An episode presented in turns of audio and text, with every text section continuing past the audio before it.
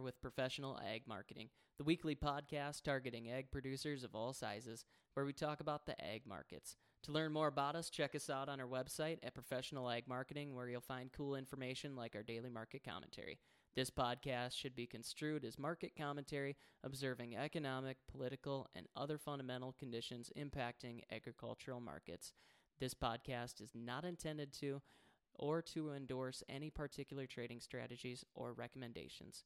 We are not responsible for any trading decisions taken by anyone. Information is not guaranteed to be accurate. This is not an offer to buy or sell anything. Today is February 25th, and I've got Lucas Peters with us here today. How's it going? It's going good, Mike. Fantastic. Well, we've got some fun things to cover today. We're going to do a quick recap on the grains and their crazy week. We're going to talk a little bit about crop insurance. We're going to talk about the volatility factor rates and then uh, average pricing here as that gets wrapped up at the end of February. And then uh, we're going to talk a little bit about margin protection again, real quick, and then replant options. So let's get into it here. A crazy week, as uh, just mentioned here, after Russia fully invaded Ukraine. Uh, this is a major event. It has had major implications with the ag markets and they have been in full effect here. The hog market had a $9.33 trading range. Corn had a 61 cent trading range this week. Soybeans had a $1.80 trading range almost. Crude oil was almost uh, $11.5 trading range. And the Dow Jones had a two over a 2,000 point trading range. So it was a crazy week. Uh, today we closed 35 cents lower on the March contract here. Well, we closed 71 cents lower on the soybean March contract. That is not a typo. And uh, on the wheat side of things, we closed about 78 cents lower on the March spring wheat here today. Uh, to make that even crazier, March soybeans closed today at about a 1590 range. Uh, yesterday, they had a high of about 1765.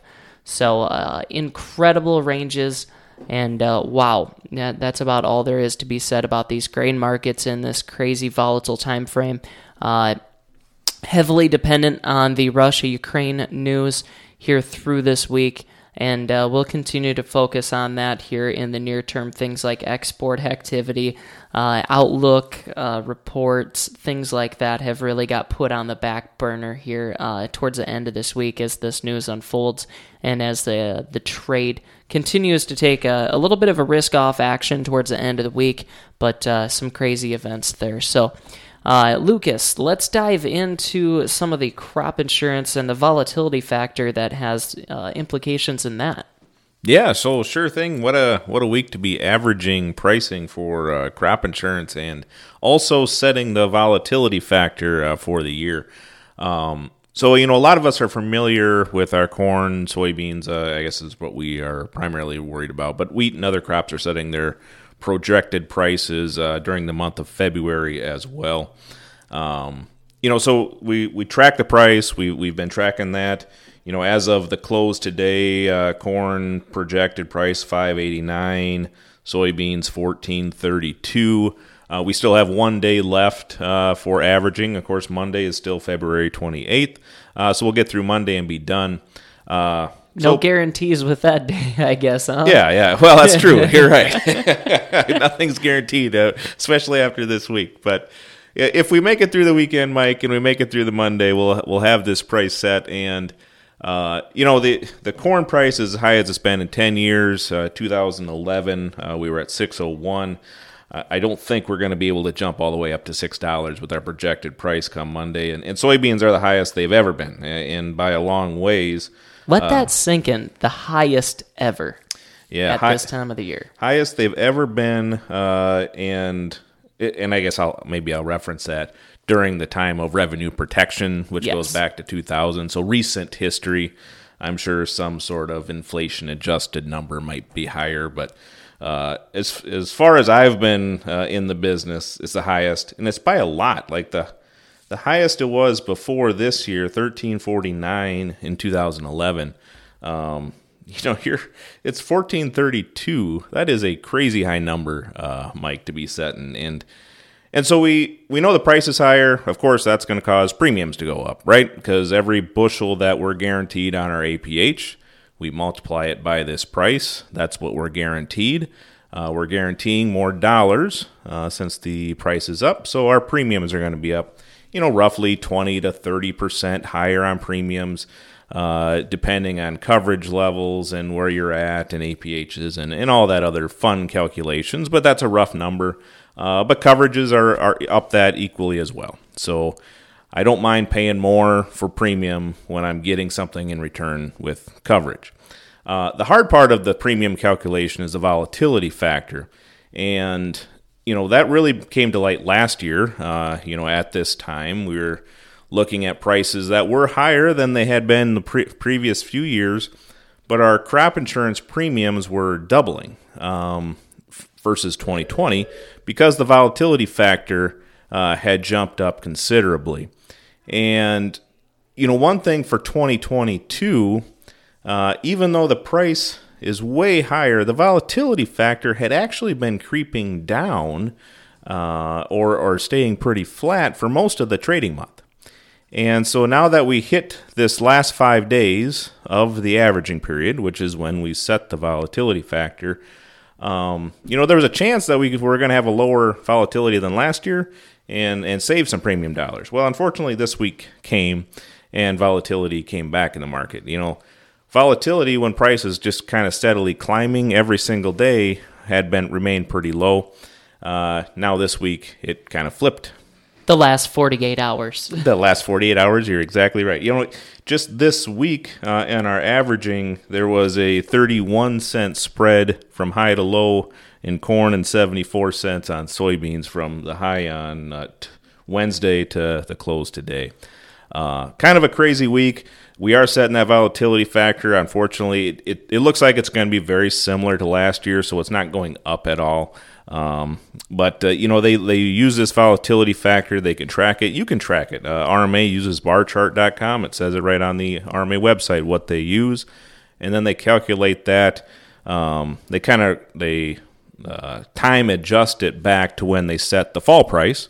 Uh, and of course, RMA sets the fall price in October, so they uh, time adjust that volatility back to October, and then they take the simple average of the last five trading days to set it. So nothing we can do about it, uh, but that's it, kind of an is what it is uh, situation.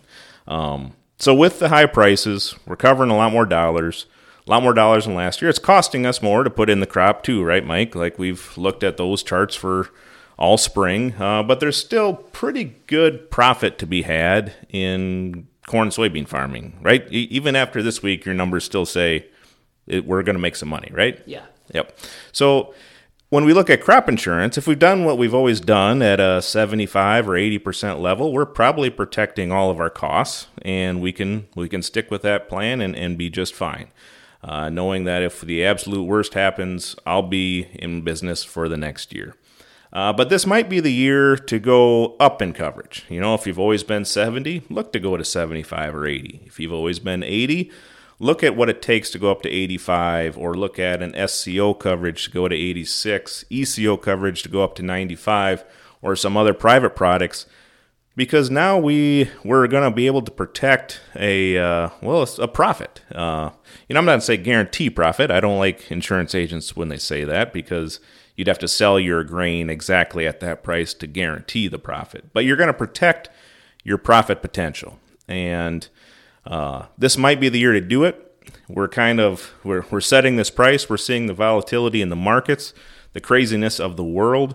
Uh, maybe that was the year to spend a little extra premium and and put a, a pretty good floor under price, and also a floor under yield. Uh, you know, I forget because locally we're sitting pretty good moisture wise, but the more people we talk to uh, this week from the Missouri River to the Mississippi River, there's pockets that are pretty dry, and guys are worried about drought again this year. So, uh, as you're making your finalizing your crop insurance decision over the next couple of weeks, uh, be sure to, to quote, look at, consider uh, going up in coverage to protect some profit.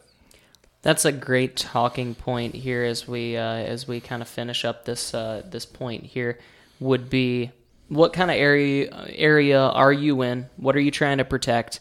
And we, when you look at making two decisions together, which would be marketing your crop and protecting it, uh, when you're protecting the revenue side of things, if you are in one of those areas into South Dakota that struggled last year with dryness, pretty dry yet, uh, you know, maybe ramping up on something like crop insurance, getting another county uh, county product uh, a band higher to try to uh, protect a little bit of your price uh, versus you're just selling uh, futures or buying puts, things like that on the marketing side.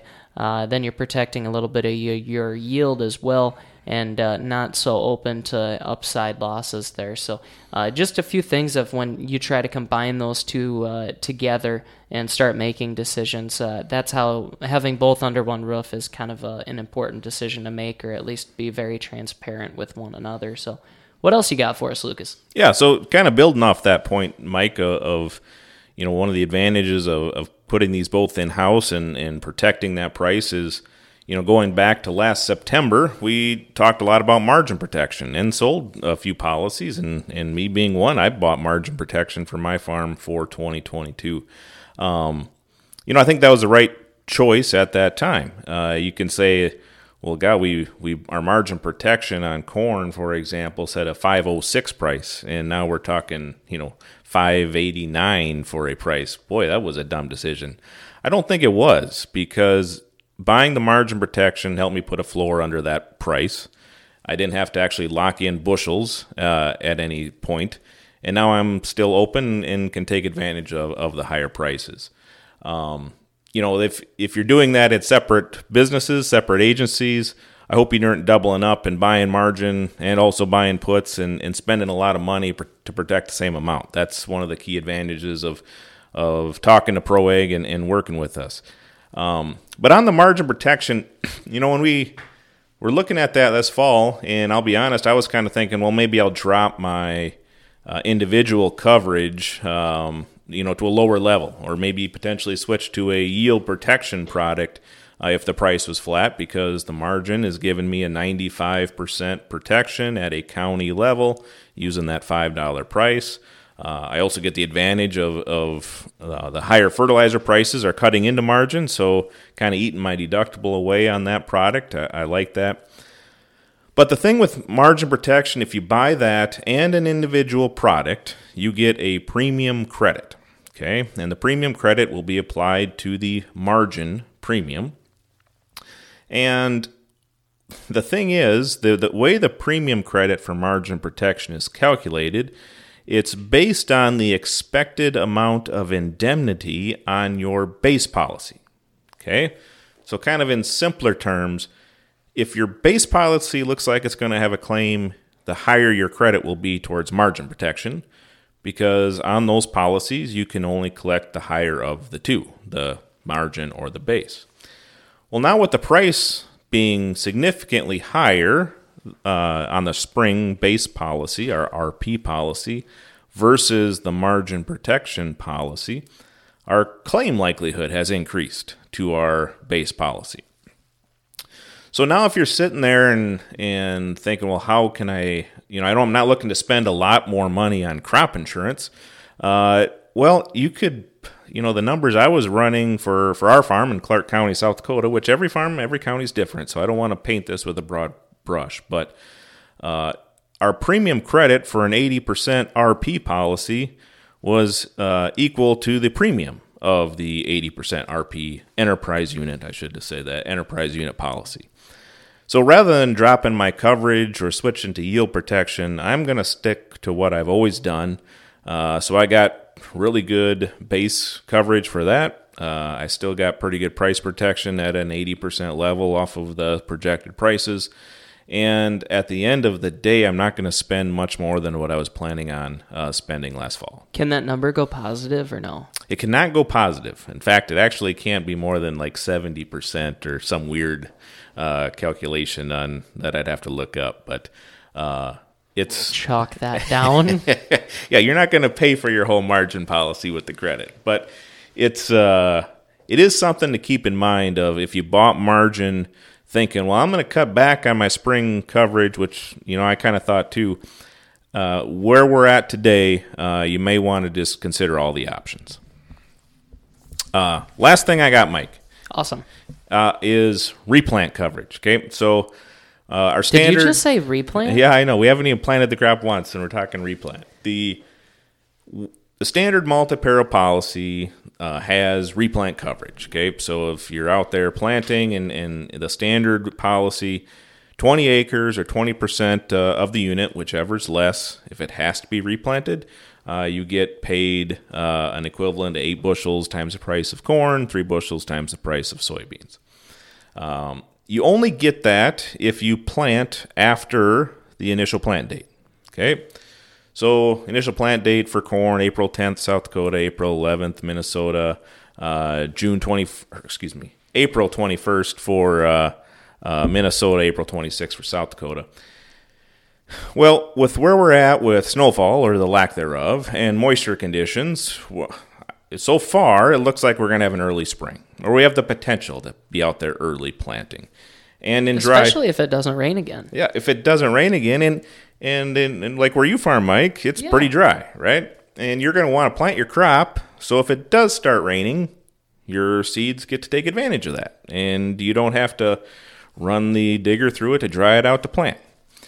Uh, so if you're out there before the initial plant date, now you're going to lose your replant coverage. So the companies that we work with offer these replant options, uh, you know, relatively cheap, uh, you know, buck to three bucks an acre, okay, depending on where you're at and counties and crops and all that other fun stuff. But Does date matter on that? N- Well, exact. So that, that's why you'd buy the policy. Okay. So a lot of these extend that initial plant date uh, 10 or up to 20 days. So I could be planted April 1st in Minnesota, South Dakota. And if I have to replant, my multi-peril's not going to pay me, but this extra policy would. So if you think you are going to push the envelope early, and specifically the one I'm looking at is soybeans, because you know you go to agronomy meetings this winter, they say I should be planting soybeans earlier and earlier, and I have the potential if we stay dry to do that. Uh, you may want to throw that on for a couple bucks an acre, and uh, just for peace of mind on replant. Should we get a frost or just the growing conditions don't work out? You have to decide that by March 15th as well. Exactly. That's why I wanted to bring it up because a lot of times we get to that time of year and we start worrying about it, but it's too late. So by March 15th, you have to add these replant policies by crop, by county. Uh, so you don't have to do it across the whole farm. You can pick or choose county or crop and uh, get that coverage added to protect you come April. Well, thank you for your time today, Lucas. If you guys have any questions for us about the market movements this week or crop insurance, please give us a call. We would love to chat. Uh, we appreciate your time this weekend. And thank you for all of our listeners out there. We love to hear your feedback and enjoy the opportunity to hear your opinions on the vast array of topics that we cover. This concludes this week's edition. This podcast is presented for informational and entertainment purposes only. The information presented should not be construed as trading or investment advice. Please consult a licensed advisor before making any investment decisions. The views and opinions expressed on this podcast are those of the participants only. We are not liable for losses resulting from your investment decisions based on this information from the podcast. We look forward to hearing from you.